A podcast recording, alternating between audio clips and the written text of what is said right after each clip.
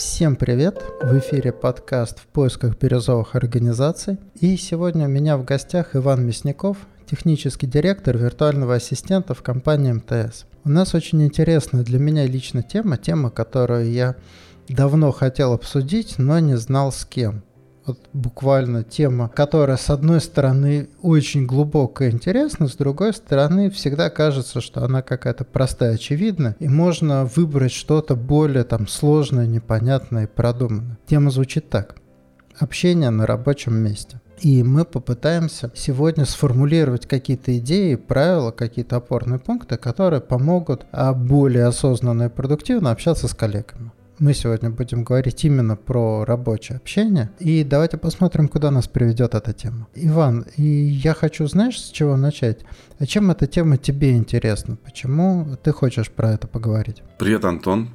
Спасибо, что позвал на эту движуху. Очень круто. На самом деле, мне тоже эта тема очень близка. И я заметил, что есть множество мнений, и хотелось бы поделиться своим, как вообще в этих ситуациях себя вести, как э, выстроить взаимодействие с ребятами, потому что некоторые вообще не парятся на тему э, soft skill ов, общения и так далее, просто хотят, э, как они говорят, работать, копать какие-то, решать задачи, но не более того. Я от себя хочу добавить, когда мы говорим про soft skill ы, часто имеется в виду какая-то сложная история, сложная штука, там, soft skill, там, презентация, soft skill, там, условно, как получить финансирование могут там, там предложить, да, как решать конфликты, как вести переговоры. Но вот эта там простейшая база, ей часто пренебрегают. А это буквально там, не знаю, как в спорте дыхание. Ты можешь э, правильно двигаться, но если ты неправильно дышишь, вряд ли ты покажешь хороший результат. Так и есть, я согласен. И когда к сегодняшней встрече готовился, точнее размышлял о том, чем мне эта тема интересна, я для себя сформулировал так. Общение в работе — это руль.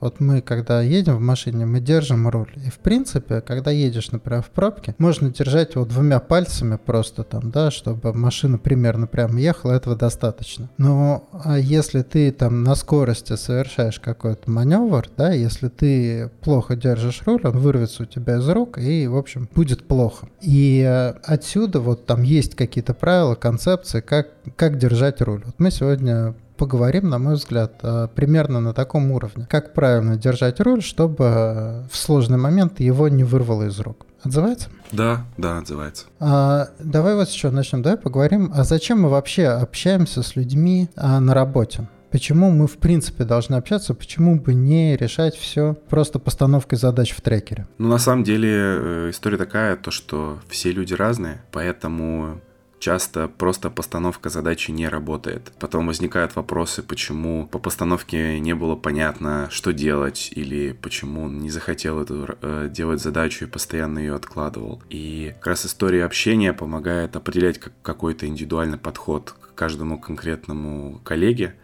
тем самым э, проще достигать какого-то результата по там, той же задаче ну и, в принципе, выстраивать какое-то взаимодействие, отношения с коллегами для того, чтобы можно было обратиться не только по задаче, да, потому что в любом случае, там, если говорить про ту же айтишку, у нас каким-то образом пересекаются интересы, и разбавлять работу каким-то интересным разговором за кофе или там, на обеде, это, грубо говоря, добавляет еще какую-то, э, не знаю, мотивацию, возможность отдохнуть, а не ощущать себя только на работе, делая какие-то задачки, которые поставили в трекере. Смотри, я сейчас услышал две концепции, а, и мне хочется прям буквально их озвучить там для наших слушателей. Первая концепция — это общение двусторонний процесс. Когда мы ставим задачу в трекере, мы не знаем, что происходит с той стороны. Поняли ее, не поняли, приняли, не приняли. Когда мы общаемся с исполнителем, мы видим его реакцию, не обязательно даже его слова, иногда достаточно выражение лица посмотреть, чтобы многое понять. И э, никакой трекер, никакая там автоматизация не даст двустороннего внутреннего контакта. Если управленец, если лидер хочет понимать, как его задачи, как его идеи восприняты, придется общаться. Так? Верно. Ну и не стоит исключать то, что мы все люди, и не общаясь, мы не знаем банально настроение нашего коллеги. Возможно, у него какие-то есть личные дела, которые его выбили из э, колеи, и понимая эту ситуацию, в том числе проще выстраивать взаимодействие по работе. Я бы тут так добавил, если мы опять, вот я сейчас стою на чисто рабочей позиции, потому что кто-то может спросить, окей, там все это общение замечательно, а для работы мне это зачем? Люди разные. И то, что для одного человека проявление там крайней степени неудовольствия, для другого высшая форма одобрения. Буквально там, да. И поэтому, чтобы лучше понимать коллегу, неплохо бы на него настроиться, неплохо бы иметь опыт общения с ним. Опыт достаточно разнообразный, опыт в курилке. Тогда мы просто лучше считываем сигналы, которые нам человек подает. Кто-то может, глядя на задачку, сказать, ну, ребят, ну это редкостное говно, и ты понимаешь прям, ну все, надо там переделать весь проект. А кто скажет, ну задача, конечно, редкостное говно. И ты знаешь, ну он всегда бухтит, он всегда такой. А вот он сейчас побухтит и через пять минут пойдет и сделает это там в наилучшем виде. Да, согласен. И не стоит исключать ситуации, в которых просто человек не любит общаться. Это в том числе помогает, потому что ты понимаешь, с ним можно не разговаривать, ему нужно просто дать задачу, чтобы он ей занимался. А у тебя получается работать с теми, кто не любит общаться? Да, Получается, это обычно ребята, которые не любят работать в принципе в команде, и им круто как раз давать какие-то либо сложные задачи, либо какой-то research. Грубо говоря, он сидит отдельно и ее ковыряет, но постоянно показывает результаты, потому что раз уж он не любит общаться, в некоторых кейсах это история про то, что он любит делать задачки, поэтому получается такая интересная синергия. Угу. Знаешь, мне очень отзывается то, что ты говоришь. Человек, который не любит общаться, может быть весьма полезен, при этом он действительно не командный игрок. То есть, э, что важно, я вот буквально там вчера вел страцессию, и у меня был на этой страцессии один человек, который очень мало говорил. И казалось бы, там ему можно здесь не быть, но я буквально там на старте сказал, а ты пришел сюда для того, чтобы побыть с коллегами, чтобы коллеги коллеги видели тебя и знали, что ты имел как минимум возможность высказаться, да, и то, что ты не высказался, означает, что у тебя все окей. Мы встречаемся не только для себя, мы встречаемся еще и для коллег. Так же, как я изучаю коллегу, коллега изучает меня. Двусторонний процесс. И э, поэтому есть какое-то количество встреч, какое-то количество общения, которое мы делаем не для решения своих задач, а для решения задач коллег. Это просто помощь им. С твоей практикой? Да-да, я согласен. И на самом деле я еще замечал обратную историю. Иногда кажется, что коллега не любит общаться. Да, ну это вот, грубо говоря, вышел, а, новенький, ты пытаешься к нему подобрать э, какой-то ключик, и оказывается, что на самом деле просто его нужно каким-то образом активировать, да, то есть это бывают разные истории. Не знаю, вы поняли какую-то тему, которая ему интересна, и после этого он начинает больше общаться, потому что начинает чувствовать себя в своей тарелке. Ну и банально там, когда ты выходишь на новое место, тебе кажется все такое незнакомое, и ты даже не знаешь, а тут типа разговаривают, общаются, или тут просто задачки делают в трекере и так далее. То есть э, какую-то культуру, да, нужно выстраивать, на входе объяснять ребятам, какое у нас взаимодействие взаимодействия, возможно, в том числе проще будет э, ребятам э, интегрироваться на эту тему. Но я, я видел такие истории. Это, это очень пересекается там, не знаю, банально с... Э, когда играешь в настолки и так далее, есть активные ребята, которых не нужно активировать. Они просто участвуют в процессе, обсуждают, что-то накидывают и так далее.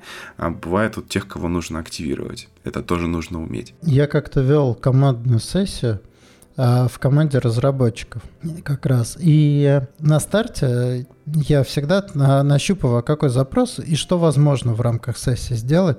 Это был случай, когда я увидел, что лучшее, что мы можем сделать, это просто пообщаться друг с другом и познакомиться. И по сути мы там два дня знакомились. Обсуждали там музыкальные вкусы какие-то, вопросы друг другу задавали, какие-то истории рассказывали. То есть команда, которая изначально вот выглядела как команда, которая не хочет общаться, по сути там два дня потратила на отличное личное общение, после этого начала нормально работать. И такие кейсы есть. И, наверное, знаешь, вот еще один момент, который я здесь хочу подсветить, опять, это для тех, кто является получателем, так скажем, да, то для людей, кто не управляет командой, а входит в команду. Есть такой процесс, я это называю съесть хаос. То есть вот в каждой задаче есть какое-то количество хаоса, какое-то количество вообще непонятных моментов. И коммуникация между двумя, там, например, людьми или подразделениями очень часто сводится к вопросу, а кто сожрет хаос этой задачи? Давай представим себе простую штуку. Вот э, производство и продажа. Да? Продавец пришел, сказал, ребят, сделайте ваш наилучший продукт, разберитесь, как он быть должен, а я его как-нибудь продам. А производство говорит продавцу, сходи к клиентам, узнай, что им нужно, точно скажи, что им нужно, а мы это как-нибудь сделаем. Не знаю, отзывается ли тебе, вот наблюдал ли ты такие сценарии. По сути, это такой взаимный запрос. Вы сделаете вот эту сложную работу по пониманию, по определению, а что возможно, да, как нам действовать, а я как-нибудь подстроюсь. И когда приходит сотрудник и говорит там, ну вы мне просто скажите, что делать, а я как-нибудь это сделаю, это значит, что весь хаос работы с ним должен сожрать его руководитель. Не знаю, на что этот сотрудник способен, к чему он склонен, какие у него обстоятельства. Надо каким-то мистическим образом угадать, что можно и нужно ему сейчас поручить. И вот это вот просто, вы мне просто скажите, что делать, а я сделаю, невообразимо сложно. Не общаясь с человеком, практически невозможно угадать. А потом еще ты ему поставишь задачу, а он придет и скажет, какие вы мне хреновые задачи ставите, невыполнимые, не соответствующие там моему профилю и так далее. Я сталкивался, на самом деле, с такими ситуациями. Ну, банально, вот в МТС, у нас есть подход, некий набор э, правил, по которым мы формируем задачи. И э, вроде как там первые полгода никаких вопросов у ребят не возникало, все просто делали задачи, мы там что-то обсуждали, общались и прочее. Потом выходит новый сотрудник и говорит, знаете, вы очень подробно описываете, у меня нет возможности что-то свое продумать, поучаствовать в задаче, мне такой формат не нравится. И вот это как раз та история, да, там э, размера хаоса в задаче, которая ставится для того, чтобы э, комфортно было сотруднику работать, да, то есть получается просто первые полгода у нас были ребята, которые им, им не хотелось э, там продумывать что-то, доуточнять и так далее, они хотели получать целиком задачу, по ней все делать, их это устраивало. Потом поняли, что нам необходимо найти какую-то середину, когда и там большая часть понятна, но и есть место для творчества, для того, чтобы э, закрывать потребности коллег. И вот мы стараемся постоянно балансировать, постоянно менять какого-то формат постановки для того, чтобы найти вот золотую середину. Кажется, у нас это получается. Да, при этом вот это балансирование невозможно без общения. То есть нужно общаться с человеком и видеть в нем, какая степень творческой свободы ему нужна. При этом, если ты ему не дашь свободу, он придет и спросит, а где мое развитие? А если ты ему дашь слишком много свободы, он придет и спросит, а почему мне задача так плохо поставлена, я не понимаю, что делать, и потом вы же там жалуетесь, что сделано плохо. И вот поэтому тому, кто говорит, я просто там сделаю свою задачу, скажите свою задачу, я обращаюсь вот к этим ребятам. Это невозможно. Понять, как сформулировать задачу, которая подойдет лично тебе, можно только общаясь лично с тобой и наблюдая за твоим текущим состоянием, текущими запросами, тем, как ты думаешь, тем, как ты говоришь, тем, как ты обсуждаешь задачи, какие предложения ты вносишь невозможно просто сесть и из космоса э, там нарисовать идеально. Так же, как невозможно без общения там с клиентами сесть и сразу нарисовать идеальное приложение, которое там будет э, отвечать всем задачам.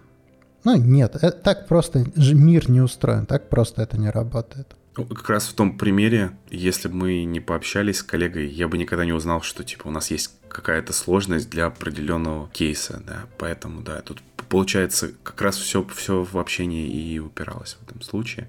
Ну и, в принципе, у нас есть практика one-to-one для того, чтобы как раз а, там лиды, и я как руководитель, мы понимали, какая у нас ситуация, насколько ребят устраивает формат работы, э, там, обстановка вне работы, и вот все вот это вот. Угу. У нас, кстати, есть культура, я это называю биг-токи. Вот small talk — это когда мы перед встречей три минуты говорим про погоду так для разгона. А talk — это встреча на час без адженты, без запроса. И из этих встреч рождаются иногда самые интересные проекты, потому что если ты можешь поставить тему встречи, ты уже сделал большую часть работы. А иногда в процессе самого разговора нащупывается какая-то такая новая тема, новый там подход, идея, там, который нельзя было заранее предугадать. То есть и такое общение бывает очень полезно. Иногда просто собраться поговорить час ни о чем, такой эффект курилки, может очень круто работать. Смотри, мы сказали о том, что есть какая-то доля личного общения, да, обязательно. Это там про хобби, про интересы, там вместе пиво попить, там что угодно. От вопроса, кто какую операционную систему предпочитает, до вопроса, кто где отпуск проводит.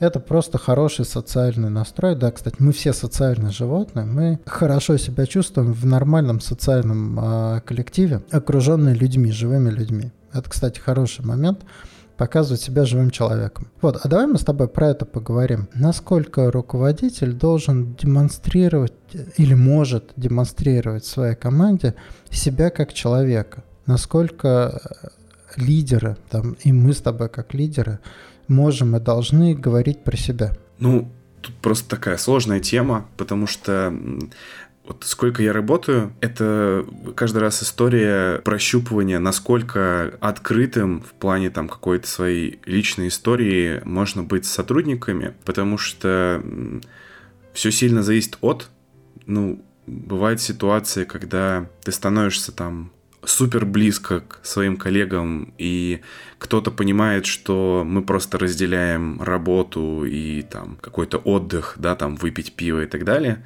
кто-то нет, и из-за этого бывает возникают неловкие ситуации, когда он этот фон переносит на работу.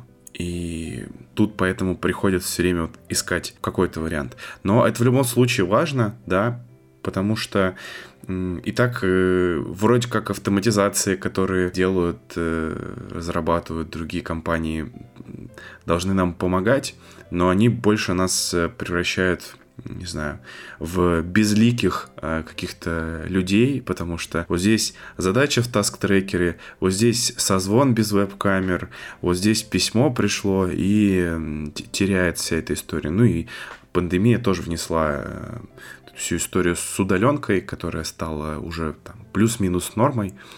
И когда ты мало с командой общаешься, и у вас нет каких-то офлайн встреч и так далее, э, реально возникает ощущение, что это просто какой-то робот, который тебе закидывает задачи, и иногда в чате пишет, ну как дела. Поэтому, там, не знаю, тим, тимбилдинг какой-то раз в квартал для того, чтобы, неважно откуда вы там, съехаться со всей России, собраться где-то, там, первое время поработать э, вместе в офисе вечером, сходить куда-то пообщаться и обсудить не то, как вы недавно сделали какой-то релиз, а просто рассказать э, друг э, другу о себе, да, это супер полезно. И мы каким-то образом, в том числе вот эту часть э, социального общения, социального слоя стараемся закрывать в том числе на ретро, да, потому что ретроспектива по спринту подразумевает там а, обсудить сложная тема, да, там, как прошли эти две недели, какие были там сложности, как можно улучшить и так далее. Для того, чтобы эту историю разбавить, вначале чаще всего скрам-мастер вставляет какой-то экшен про социальный слой. Ну, из примеров там, не знаю, есть карта России, и тебе нужно указать, где ты родился, и рассказать типа, а сколько ты там прожил, что там такого интересного можно у тебя в твоем городе или деревне посмотреть и так далее. И это человека немного перестраивает с работы и делает более открытым, и потом уже проще обсуждать э, ретроспективу и проговорить вообще, как эти две недели прошли. Поэтому прям какого-то точного ответа нет, да, но это такое все время по поиск, да, какого-то баланса, но это точно важно.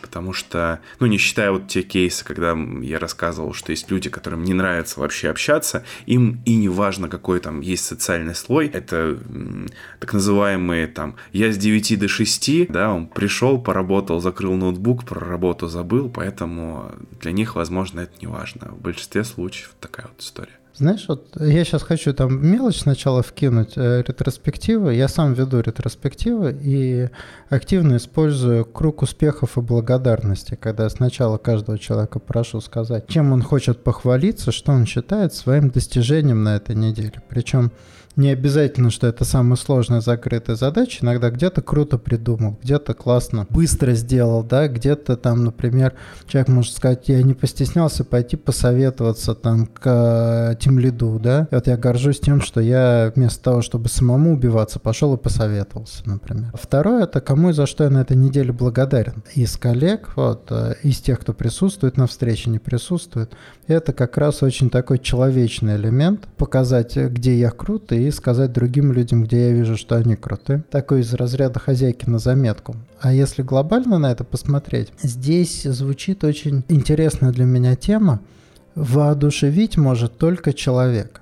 То есть я пока тебя слушал, у меня прямо это сформулировалось. Если лидер хочет воодушевить свою команду, он может это сделать только если он в глазах команды человек. Он э, общается как человек, он рассказывает про какие-то человеческие свои истории. Про какие конкретно не так важно, но тем не менее, если он выглядит как робот, он никого не вдохновит. Такой мой вывод э, глобальный там по этой теме. Хотел бы сделать шаг назад про ретро и подсветить. Мы явно не говорим на ретро, что в первую очередь нужно похвалить себя, а потом рассказать похвалить пару коллег. Но я заметил, что вот сколько ретро у нас не проходило, в большинстве случаев ребята сами себя ни в каком виде не хвалят, а просто рассказывают о там, каких-то результатах совместных или какого-то конкретного коллеги. Возможно, стоит попробовать э, ребятам объяснить, что можно и себя хвалить, если ты считаешь, что ты каких-то результатов классных достиг, хотел бы об этом поделиться, рассказать. Это, кстати, да, интересная очень история. Вот на ретроспективе то, что получается хуже всего, всегда самое ценное. Если у людей есть затык с тем, чтобы хвалить себя, что важно? Каждому важно быть в команде, где его вклад увиден, где он получает э, достаточное количество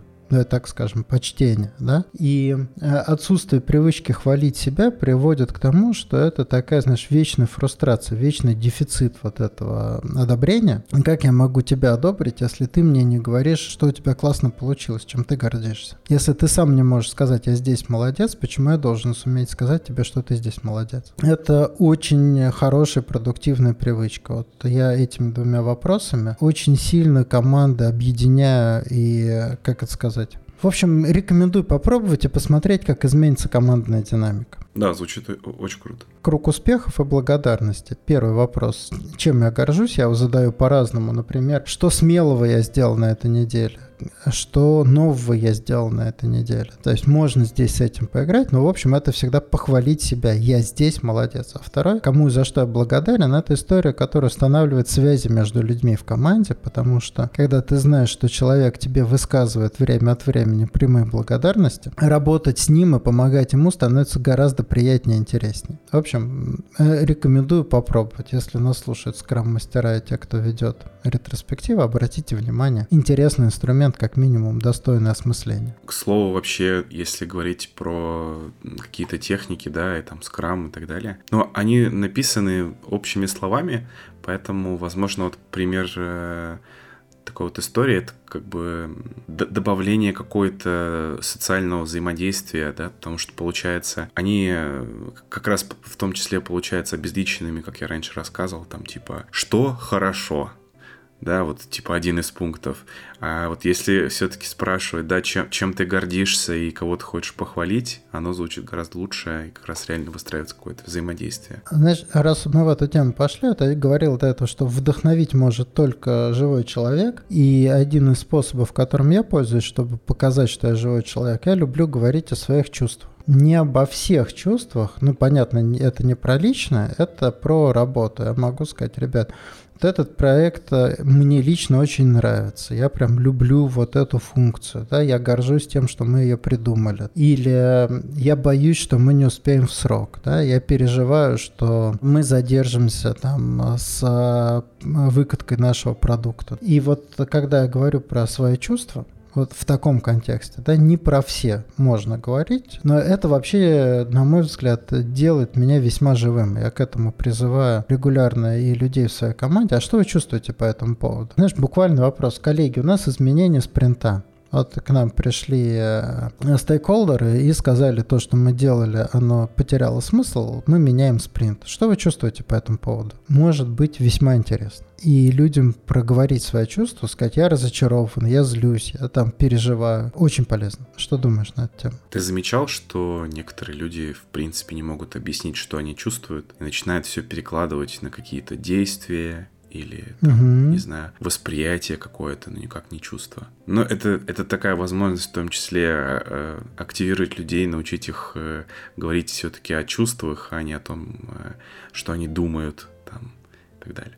Кстати говоря, смотри, опять же, тем, кто сталкивается вот с этой ситуацией, да, я хочу подсказать, есть интересная тема эмоциональная гранулярность. Можно покопать, есть ребята, которые активно ее продвигают, которые придумали этот термин и подход. Вот.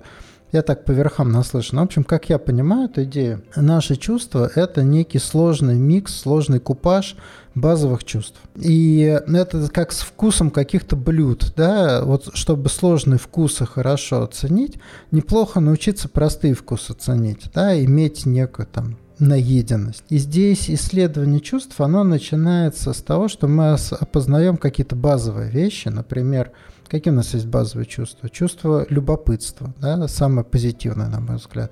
Чувство страха, чувство радости, чувство злости, обиды, гнева. Там, да? Их не так много, я думаю, если сейчас там составить список, их будет десяток. И можно предложить человеку буквально этот список. Окей, то, что ты чувствуешь, оно больше всего похоже на что? На обиду.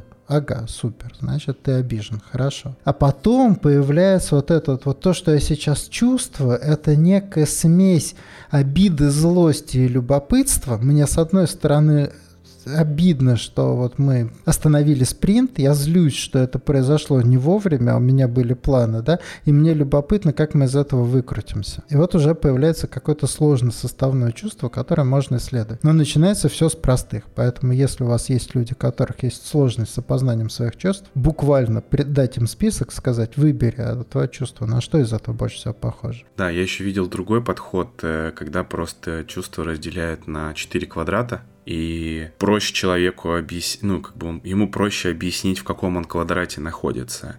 И разбивают там, типа, на левый верхний это гнев, нижний левый это грусть, и правый это восторг, и снизу и там интерес и какой-то релакс. И вот между ними, а понятно, что оно может где-то между ними находиться или в каком-то конкретном квадрате. Но по факту основные чувства, которые есть, он может закрывать, а остальное, это уж, грубо говоря, некоторые говорят, что это просто какие-то разновидности этого квадрата. Да? То есть они, ну, типа, более яркие, менее яркие. Ну, то есть можно представить такую ось x, y, в которых вот есть как раз четыре кубика. Да, по сути, та же идея опереться на какую-то базу, неважно, какая это будет база. Мы, в принципе, потом усложним восприятие из любой такой базы. Это хороший повод поработать. И, в принципе, мне кажется, для лидера очень важно хотя бы про свои чувства там, понимать, а что я чувствую, потому что чувства руководят нашими выборами, нашими решениями. Если их игнорировать, то можно такого нарешать. Вообще, на, насколько нормально, когда руководитель боится? Не заражает ли это команду? Слушай, а это очень классная тема, и у меня есть э, эмоции, переживания, которые табуированы для демонстрации команде.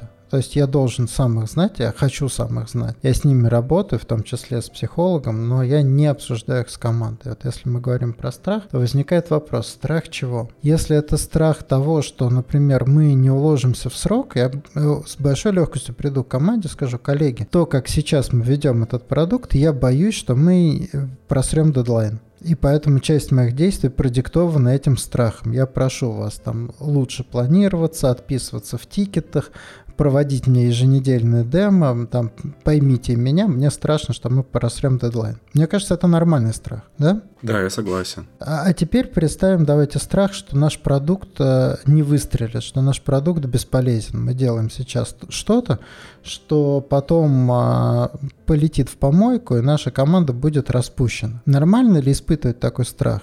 Без сомнения, да, любой человек, который ведет разработку какого-то продукта, мы сейчас да, не про айтишный, там, про любой, а испытывает этот страх. Есть ли смысл делиться им с командой? Нет, это убьет команду. Ребят, я боюсь, что вся наша работа целиком концептуально бесполезна, это смерть. Я встречал руководителей, которые считают, что с командой нужно быть честным на 100%, и как раз в таких ситуациях они стараются делиться даже такими переживаниями, и потом удивленно не понимают, почему команда, там, не знаю, тоже начинала волноваться, куда-то там искать работу, разбегаться и прочее.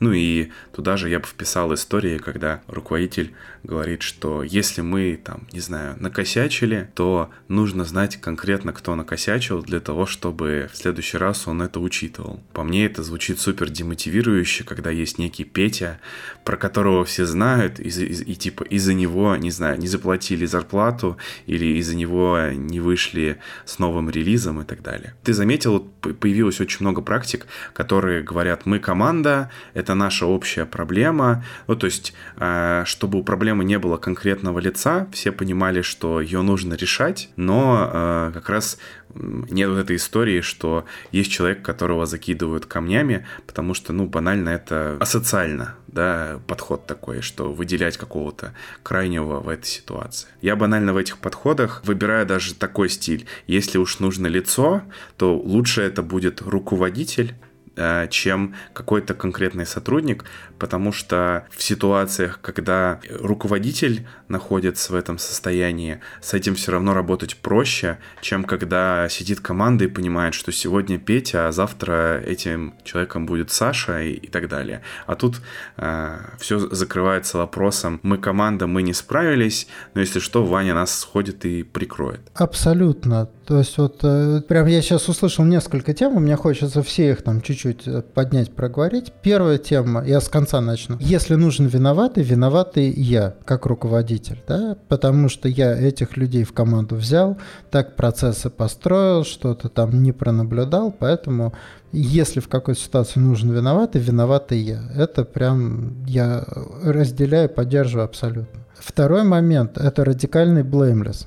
То есть вот нам никогда не нужно знать, кто виноват, нам всегда нужно знать, что делать. Мы не решаем людей, мы решаем проблемы. Причем, знаешь, есть такое правило, это условно, как человек говорит про своих бывших, так он будет говорить потом про тебя. Вот я сейчас, например, собеседую там людей активно, и когда я на собеседовании слышу, что человек рассказывает про предыдущее место работы, я знаю, что он точно так же будет рассказывать про меня через там 2-3 года, когда он идет. И когда мы обрушиваем кары на одного человека, все знают, что их очередь будет следующей. Если сегодня бесправен один, завтра на его месте буду я. Если сегодня там, да, кто-то накосячил и его там пропесочили, то завтра меня также будут возить мордой по столу. Опять, есть ситуации концептуальные, когда человек просто кинул команду, когда человек там сознательно все нарушил, он просто был деструктивен. Не надо его обвинять, его надо из команды исключить. Не обязательно увольнять из компании, просто перестать с ним работать. Но наказывать нет. Вот поэтому я здесь за радикальный блеймлес, это прям вот на уровне культуры. И последнее, что я услышал здесь, и что я хотел добавить, про стопроцентную честность. Можно ли наказывать детей? Вот на такой есть вопрос у меня всегда. И мой ответ такой. Если ты понимаешь, что именно это будет наилучшим педагогическим воздействием, наказывать детей можно если ты наказываешь детей для того, чтобы выплеснуть свой страх, свою тревогу, свои эмоции, нельзя, запрещено никак. В каком плане это можно наказывать? Там, если тебя ребенок ударил, лучший способ показать, что не надо бить людей, ударить его в ответ ну, понятно, не там со всей дури, а там адекватно, да, о, оказывается, бить это плохо. Я вот про такие сцены. И когда ты э, работаешь с командой, и э, ты чего-то боишься, ты говоришь, ага, будет ли ценно для команды знать о том, что я это боюсь? Вот это будет ценно, это придаст им мотивацию, объяснит мои поступки. А вот это вот наоборот повредит. Вот с холодным сердцем можно рассказывать о страхах, если это полезно. Но если например, меня одолевают страхи, моя задача выплеснуть эти страхи, перевалить на команду мои тревоги, мою панику, мой психологический статус, да, психический, то это хреновая практика. Вываливать на команду свой стресс запрещено. Для меня, по крайней мере, у меня есть такой внутренний запрет. Поэтому а, моя радикальная честность ограничена рядом ну, давай так, я вообще не считаю, что радикальная честность – это ценность. У нас задача-то какая? Задача, чтобы команда была продуктивна, и если наша честность убивает продуктивность, зачем такая честность нужна? Что она дает? Ну, и если вообще говорить про команду, да, и истории, когда какого-то конкретного человека выделяют, э, ты правильно подсветил, потом у команды появляется постоянная нервозность, ощущение, что он будет следующим. И это в том числе в итоге демотивирует всю команду. Ну и банально, когда приходит новый коллега, э, он как бы заражается вот этим состоянием, Поэтому такая история. А если говорить, э, там, вернуться про собеседование, то, что ты рассказывал про бывших и так далее. Бывает ситуация, когда хотят сэкономить бюджет и сокращают людей, да, и вот в моменте, когда тебя сократили и ты ищешь другую работу, ты это рассказываешь не то, что хотели сократить бюджет, а что вот такие сякие нас выставили на улицу, и поэтому я здесь ищу работу. Но вот там, когда проходит полгода, когда ты к этому остываешь, ты уже начинаешь тоже объяснять, что, ну, с бюджетом были проблемы, поэтому даже год там не поработал, и вот и искал новое место. Тут, кстати говоря, вот как раз э, есть экологичный, не экологичный, точнее, смотри, это хороший показатель экологичности, не экологичности чувств. То есть я спокойно могу прийти и сказать, там на вопрос, что у вас произошло в жизни, почему вы сейчас ищете работу, я могу сказать, что очень обидно получилось, мы отлично работали, у нас был отличный продукт, и вдруг руководство объявило, что наш проект закрывается, и мы все оказались на улице. Это негативные чувства, но они экологичны. Логично обидеться, а чему тут радоваться? Логично расстроиться, да? Все нормально. Но если в той же ситуации там я буду рассказывать, типа, у нас было руководство мудаки, которые взяли наш прекрасный продукт, пустили его под нож, и вот там эффективные менеджеры все обосрали, поэтому я ищу работу. Это очень явно говорит о моем отношении там, к топ-менеджменту компании, например. Поэтому, глядя на то, как человек говорит, можно легко понять, э, как человек мыслит. И, кстати говоря, это еще одна тема, которую я хотел краем зацепить, я всегда про это говорю, это активное слушание. Если слушать, что именно и как именно человек говорит, про него столько всего становится понятно. И настолько плохо мы умеем других людей слушать, мы постоянно додумываем, постоянно утекаем в какую-то свою историю. Я как-то проводил тренинг, я говорил ребятам, ребята, это тренинг, я сейчас буду вам говорить фразу, а вы мне будете объяснять, что я вам сказал. Зная, что это тренинг, слушай простые фразы, одну фразу, там не историю, да, люди не могли ее мне вернуть. Они ее возвращали мне в комплекте с пачкой своих каких-то проекций, додумывания идей. А э, если так вот, знаешь, чисто послушать, ага, человек на собеседовании называет предыдущего работодателя мудаком. Значит, он оценивает э, руководителей как мудаков или не мудаков, да? И он на меня будет смотреть в дихотомии, мудак я или не мудак. Нужен ли мне такой сотрудник? Видишь, тут, тут получается то, что в любом случае у каждого конкретного человека свой уровень экологичности. Потому что по твоему примеру выглядит, что и первый, и второй вариант, который я назвал, они оба экологичные. А для меня кажется, что типа первый, он такой более а, с негативным оттенком, поэтому имеет смысл там типа чуть перестроиться. То есть у меня не было еще такой ситуации, чтобы я, конечно, приходил на собеседование и говорил, да, там мудаки, поэтому я с вами общаюсь. Нет. Но тут как бы опять мы возвращаемся к началу. Не пообщавшись, мы не поймем, как бы, как взаимодействовать с конкретным человеком и в том числе вот этот уровень экологичности выбрать. Слушай, а знаешь, вот сейчас как очень классно мне отозвалось то, что ты сказал. Вопрос-то всегда какой, а я с этим человеком работать смогу? И э, вот э, когда человек приходит ко мне с негативными чувствами, я понимаю, как работать с его негативными чувствами, превращать их там в позитивные. Там, где это нужно, да, и разрешить ему чувствовать негатив. Я просто это умею лично. А вот если человек э, занят оценкой других людей, если он мыслит вот в парадигме мудак, не мудак, хороший или плохой коллега, то мне с таким человеком очень тяжело. Я нанимаю тех, с кем я понимаю, как работать, и не нанимаю тех, с кем не понимаю, как работать. И с этой точки зрения нет правильного, как это сказать, э, поведения на собеседовании, то, что один, безусловно, наймет, другой, безусловно, откажет. Вот такой момент. Похоже на правду? Да, похоже. Я бы хотел немного откатиться к радикальной честности и спросить тебя, а были ли у тебя какие-нибудь ситуации, в которых у тебя есть один уровень честности с командой и какой-то отличающийся с какими-то конкретными сотрудниками. Не знаю, почему-то ты посчитал, что ты им доверяешь больше, чем другим. Или какая-то эмпатия случилась, из-за которой ты понимаешь, что если ты с ним поделишься чем-то большим, от этого будет только плюс, нежели минус. А, есть, есть. Только я на это по-другому смотрю. У меня есть в голове несколько этажей людей в команде. Да? Нижний этаж — это люди, которые могут просто хорошо сделать свое дело. Это работяги, это великолепные ребята, я их обожаю но при этом мой уровень честности с ними минимальный, потому что им просто ни к чему знать что-то с более верхних этажей это им вредит. Можно я тебя перебью? Давай называть, наверное, тогда вот, если я тебя правильно слышу, я бы тогда назвал это не низким уровнем честности, а, не знаю, невысоким уровнем досказанности, что ли. Ты, наверное же, не От, то, что Открытости, им... да. да. Смотри, я им не да. вру. Это не про то, что я вру. Я о многих вещах с ними просто не говорю. Да, вот уровень открытости, да, хороший момент. Я с этими людьми достаточно закрыт. Я им говорю то, что относится к их работе. А больше я пробовал им рассказать рассказывать какие-то более сложные вещи и видел, как это их убивает. Если вы хотите, чтобы такой человек уволился, расскажите ему все. И он на следующий день подаст заявление. Следующий уровень – это люди, которые могут мыслить ценностью, value продукта, да, те люди, которые могут обсуждать, например, что такое хорошо и что такое плохо. Давай так скажем, это уровень такой чуть-чуть бизнесовый. То есть люди, которые умеют понимать, что здесь мы заработаем деньги, да, здесь мы сделаем плохо костыльно, зато быстро, и быстро это выгодно, да. И вот с такими ребятами я уже гораздо больше открыт. Я с ними много говорю про тот проект, с которым мы заняты. Последний уровень, те люди, с которыми я открыт, давай так скажем, на 80% внутри команды, это те люди, которые могут мыслить категориями команды. По сути, это, знаешь, такие будущие лидеры, будущие тем лиды,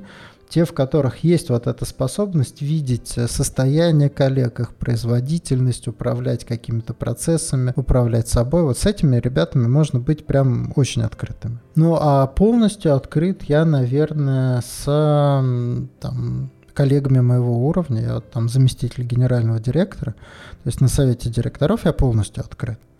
А там я радикально честен. Но опять я знаю, что генеральный директор а, не полностью открыт с нами, ровно по той же причине, что он видит какие-то вещи, которыми делиться с нами противопоказано. Вот, как-то так. Не знаю, я ответил на твой вопрос? Да, ответил, но хотелось бы уточнить.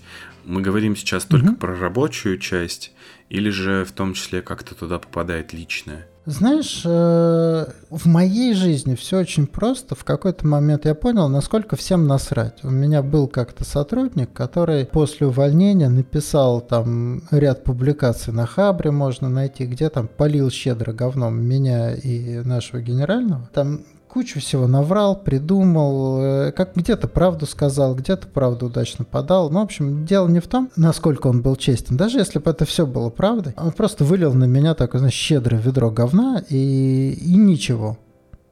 И, и ничего не произошло. Я понял, насколько всем людям насрать на какие-то личные моменты. И я на какие-то штуки там спокойно говорил, рассказывал, и это ни на что не влияло. Там про личную жизнь. Но опять, у меня в личной жизни не происходит каких-то таких вещей, которых стоило бы стыдиться. Поэтому, может, мой личный кейс. Может, если бы я, например, там в бойцовском клубе состоял, я бы не рассказывал о нем. Ну, правильно, первое правило – не рассказывать. Да-да-да, вот именно так. А в целом, не представляю, какая такая информация о моей личной жизни могла бы повредить мне или коллегам. И у нас были ситуации, когда я приход... мы приходили знакомиться с командой, говорили, задавайте любые вопросы. Люди спрашивали там всякое, начиная от того, там, бухаешь или не бухаешь, там, да, и кончая там какой-то там, не знаю, сексуальной жизнью. Похрен. Мне просто похрен. А, ну, есть вопрос, типа, с какой целью интересуешься? Наверное, если мне не, не хочется на что-то отвечать, я не отвечаю. Если не хочешь что-то обсуждать, не обсуждаю.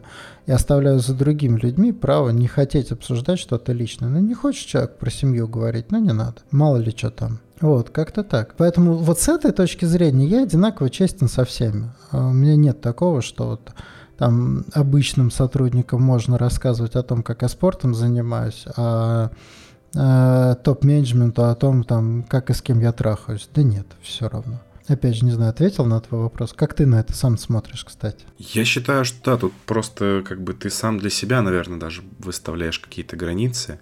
О чем ты готов разговаривать, о чем нет. Ну, просто в некоторых ситуациях э, какие-то темы могут пересекаться, в которые вы там уходите и обсуждаете. Ну, не знаю, там, я люблю кальян, и не только курить, но и типа его делать и так далее.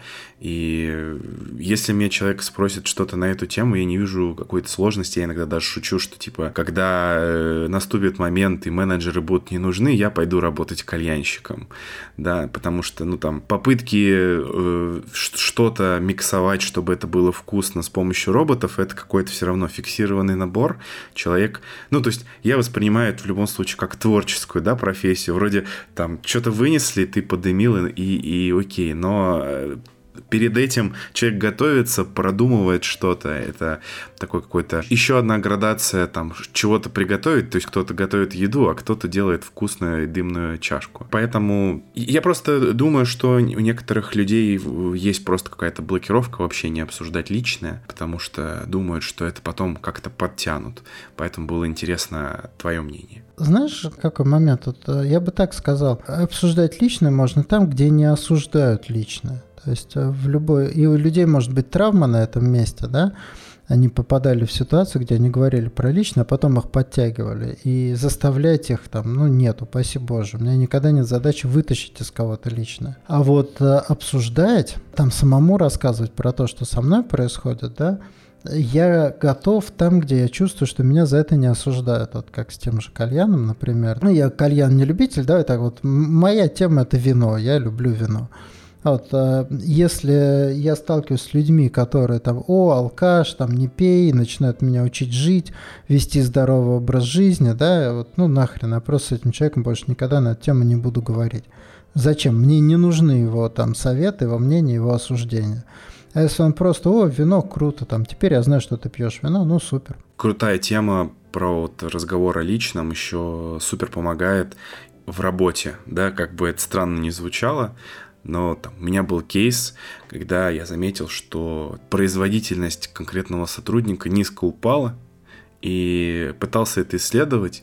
И только благодаря тому, что э, мы разговариваем на личные темы в том числе, то есть я не прихожу и спрашиваю там конкретного человека, он просто всегда делится, я понял, что он сам себя загнал в эту ситуацию.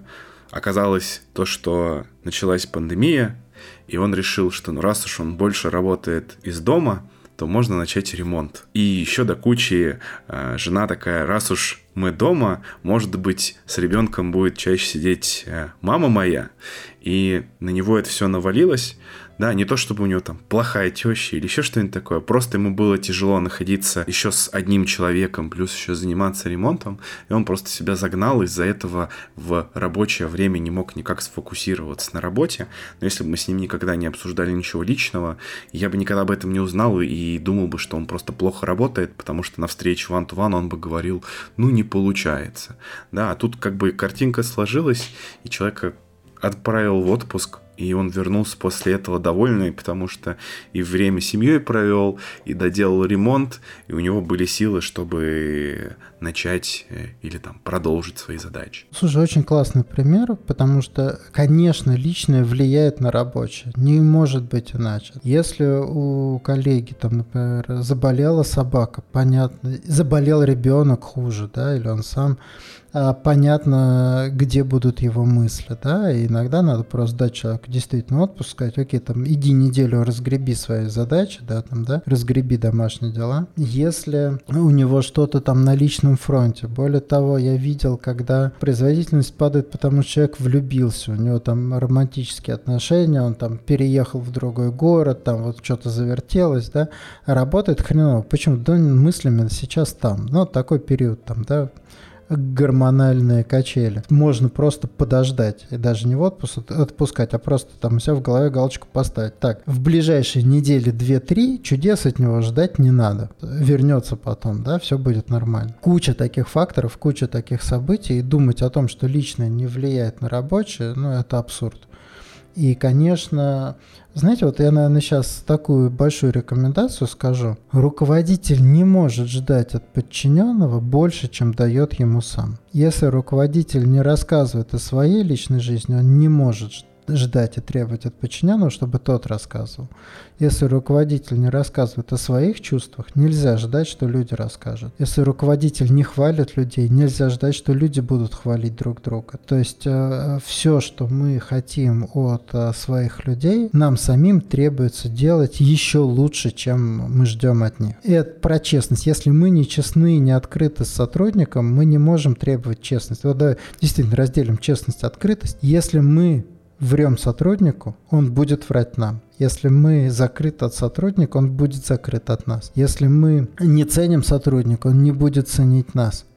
Все, что мы от него хотим, мы сначала должны сделать сами в превосходной степени. Поэтому, если мы хотим знать, что у людей происходит в семье, давайте покажем пример, например, да, начнем спокойно говорить о том, что у нас в семье происходит. Если я приду там на ретро и скажу, ребят, у меня была тяжелая неделя, потому что меня там условно, приехала теща, и я там вместо отдыха возил ее на машине по городу, люди увидят, что так можно, что нормально об этом говорить, и нормально, что это влияет на работу. Но если занять позицию инквизитора, которая там, да, типа, я Верховный суд, расскажи мне там, да, что с тобой происходит, ну, с чего бы люди стали. Ну, вот как-то так. Да, кстати, такой хак, я как раз на ретро иногда пытаюсь делать э, то, что ребята не делают, показать, что это возможно да, там.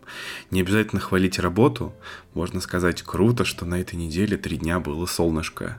Ну, типа, если тебя это радует, это тоже какие-то все равно результаты, которыми ты можешь поделиться, да, там, или а, там, я купил машину, да, и все такие, ура, круто, ты купил тачку и, и прочее. Да, Конечно. Знаешь, вот на ретроспективе, если вопрос привычный, я стараюсь на него отвечать последним, чтобы своим ответом не заводить людей в какое-то пространство. Да? Условно, я похвалил, все будут хвалить, я поругал, все будут ругать. Ну, есть такой эффект немножко. Но если вопрос новый и сложный, я отвечаю на него первым, показываю людям, что это можно сделать, да, и смотрите, вот я ответил так, как минимум в этих границах вы можете тоже быть открытыми, там, честными и все такое. Поэтому повторюсь, в общении начинаем с себя, да, и, треб... и, наверное, такое универсальное правило ко всем аспектам общения оно относится, к blameless, к там нетоксичности или токсичности и прочему, и прочему, да. Что бы мы ни хотели от своей команды, мы, мы, лидеры, должны демонстрировать это в превосходной степени. Вот, наверное, если есть какая-то честность в моей жизни, то это она. Вот это честно, да? Сделай сам, проси от других. Вот. Что думаешь? Я на самом деле такой же истории придерживаюсь, да, то есть и в общении в антуванах и на каких-то мероприятиях. То есть важно показывать, э, что это возможно. Но я сразу вспоминаю, как я отдыхаю на корпоративах. Я практически не пью, да, и зато я очень люблю веселиться на корпоративах, участвовать во всех конкурсах. Ну, то есть вот если посмотреть на какую-нибудь свадьбу, когда есть конкурс и а, есть человек, который он выходит на, на любое, да, там, задание, это вот я, да, и, возможно, таким образом, в том числе, я показываю другим коллегам на корпоративе, что так тоже можно, если тебе в кайф там поугарать на сцене, что-то поделать и так далее, то это оно. Да, знаешь, к вопросу о честности, например, я, я мало пьющий, я по физиологическим причинам, условно говоря, моя комфортная доза бокал вина. Ну, и не знаю, там рюмка водки, больше я там очень редко пью. И на всяких там мероприятиях я обычно пью воду. Я наливаю в водочную рюмку воду и прекрасно пью воду. Никто не замечает. Я прекрасно трезвый э, оттягиваюсь, как другие пьяные. У меня нет с этим проблем. И это вот к вопросу о нечестности. Да? Мне не нужно людям показывать, что я не пью. Да? Нету такой задачи, типа, вот смотрите, а что это даст? Да? Я готов обманывать людей, пить из рюмочной водки воду, потому что я не вижу в этом проблемы. Да? Это просто хорошо работает. И я не вешу над душой людей, они могут спокойно пить, сколько им хочется. Да? Им не надо по мне сверяться. И с другой стороны, я развлекаюсь, да, и я не навязываю, типа, вот там, давайте за здоровый образ жизни пить водичку. Поэтому, наверное, вот если что-то про мою честность с людьми хочется там знать, да, то это вот идеальный образ. В принципе, если говорить про там трезвых или не пьющих людей, если такие есть в команде, и они об этом явно заявляют, тусовки, корпоративы проходят скучнее, потому что другие ребята боятся напиться до состояния, когда им будет хорошо, и они там, не знаю, войдут в какое-то состояние и будут получать удовольствие, потому что они переживают, что есть один человек, который не пьет, и потом всем расскажет, как я провожу время. Возможно, это такая дополнительная блокировка какая-то возникает. Понятно, что не все такие, но я, я замечал такую историю, когда у нас э, были в коллективе не пьющие, прям которые говорят, я не пью, ну, прям специально об этом говорят, подсвечивают и прочее. И иногда тусовки, грубо говоря, пока он есть, все аккуратно что-то пьют, обсуждают и так далее, потом он уходит, люди начинают накидываться, веселиться и отдыхать. Да, абсолютно. Иногда просто можно сказать, окей, ребят, у нас, там, например, до 8 часов а, безалкогольная история, 8 часов достаем бутылки, начинаем керосинить кто не хочет, там, э, для вас работает кинозал условно. Да, тут много чего можно придумать, но, повторюсь, если сам руководитель занимает эту позицию, то... Ну, кстати говоря, регулярно на каких тусовках я понимаю, что начинаю мешать людям оттягиваться, я там в какой-то момент, так, я поехал, а вы тут гульванте. Вот, и, и самый дым коромыслом в мое отсутствие начинается. Вот, и это очень хорошо. Ну что, я думаю, что пришла пора потихоньку заканчивать нашу встречу. Мы сегодня там про много аспектов общения поговорили, и я очень рад, что мы подняли эту тему. Давно хотелось про это все поговорить. И у меня мой любимый вопрос. А что ты уносишь с этой встречи? Что ты уносишь из этого разговора? Ощущения, инсайт, эмоции? С чем идешь отсюда? Слушай, я очень рад, что мы на эту тему поговорили потому что не всегда найдешь на такую тему собеседника, потому что все думают, да, это и так понятно, или же да, это не так важно и прочее.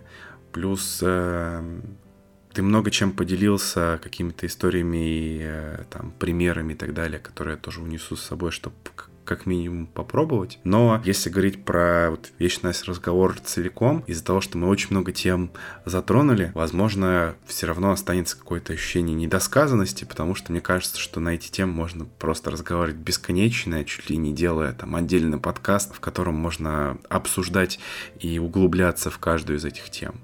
Но я, я очень доволен, это крутой опыт. Знаешь, мне очень отзывается, для меня это как раз идеальный разговор, который поднял больше тем, чем закрыл, потому что для меня жизнь — это поиск, исследование, вот если есть что поискать и что поисследовать, это великолепно. И я приглашаю наших слушателей, если вы видите какие-то интересные темы, которые хочется покопать вглубь, пишите в комментариях, а про что еще из того, что мы сегодня обсуждали, хотелось бы подробнее поговорить. И, знаешь, я сегодня получил э, такую э, валидацию, давай я это так назову. У меня было ощущение, что я с какими-то темами живу один на один. Действительно, ощущение, что мне про это не с кем поговорить. Я сегодня с тобой поговорил, э, рассказал, послушал, увидел твою реакцию, сам отреагировал и понял, что, в общем, в своих ощущениях я совершенно не одинок и в своих мыслях и выводах я не одинок. Вот, наверное, с этим чувством не одиночества я отсюда сегодня уйду, оно для меня очень ценно и очень приятно. Поэтому Спасибо тебе за то, что провел со мной это время. И, дорогие слушатели, кто провел с нами это время, лайкайте, подписывайтесь, все как водится. И до новых встреч. Всем пока. Всем спасибо, всем пока.